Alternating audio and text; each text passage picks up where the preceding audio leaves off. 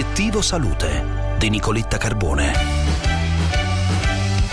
Cuore al caldo, come si comporta? Che segnali ci manda? Quali attenzioni dedicargli? Oggi a Obiettivo Salute la dottoressa Lidia Rotavender, specialista in ematologia e malattie cardiovascolari da trombosi e presidente di ALT, l'associazione per la lotta alla trombosi e alle malattie cardiovascolari.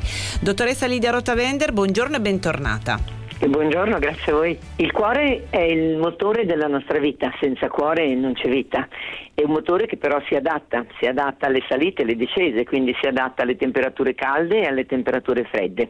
Quando siamo in una temperatura molto calda, come di solito accade d'estate, il cuore deve fare più fatica perché deve arrivare a spingere la quantità di sangue che deve arrivare ovunque, anche nei vasi più piccoli, nelle arterie più piccole, perché con il caldo il sangue tenderebbe a riscaldarsi troppo e quindi si aprono dei canali che di solito sono abbastanza chiusi in modo da disperdere il calore. Questo però vuol dire che il cuore deve fare più fatica per far arrivare il sangue fin laggiù nei vasi più piccoli.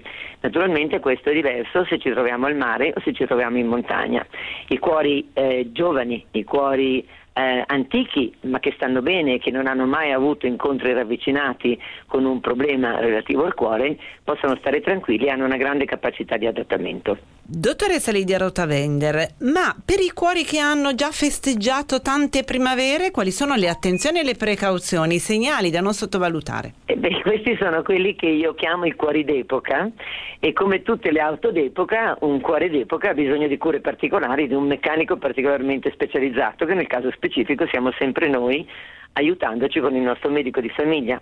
Un cuore d'epoca ha già vissuto alcune battaglie e quindi molto spesso è sostenuto da farmaci, altre volte è semplicemente d'epoca ma è sopravvissuto benissimo e quindi non ha bisogno di nulla.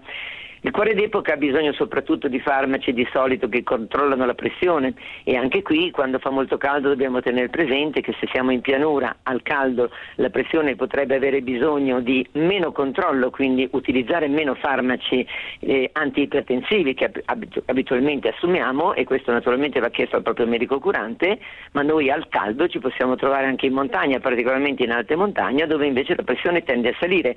Quindi mi raccomando sempre comunque fare riferimento al proprio medico curante in caso di dubbio, non cambiare i farmaci spontaneamente e soprattutto ricordiamoci che due dita sul polso sinistro, due dita della mano destra, possono trovare il ritmo del cuore, così ci abituiamo a parlare con il nostro cuore, ma soprattutto ad ascoltarlo, perché sentire il ritmo del nostro cuore è sempre molto importante. Dottoressa Rotavender, grazie per essere stata con noi e per i suoi preziosi consigli. Buona giornata. Grazie a voi e buona giornata.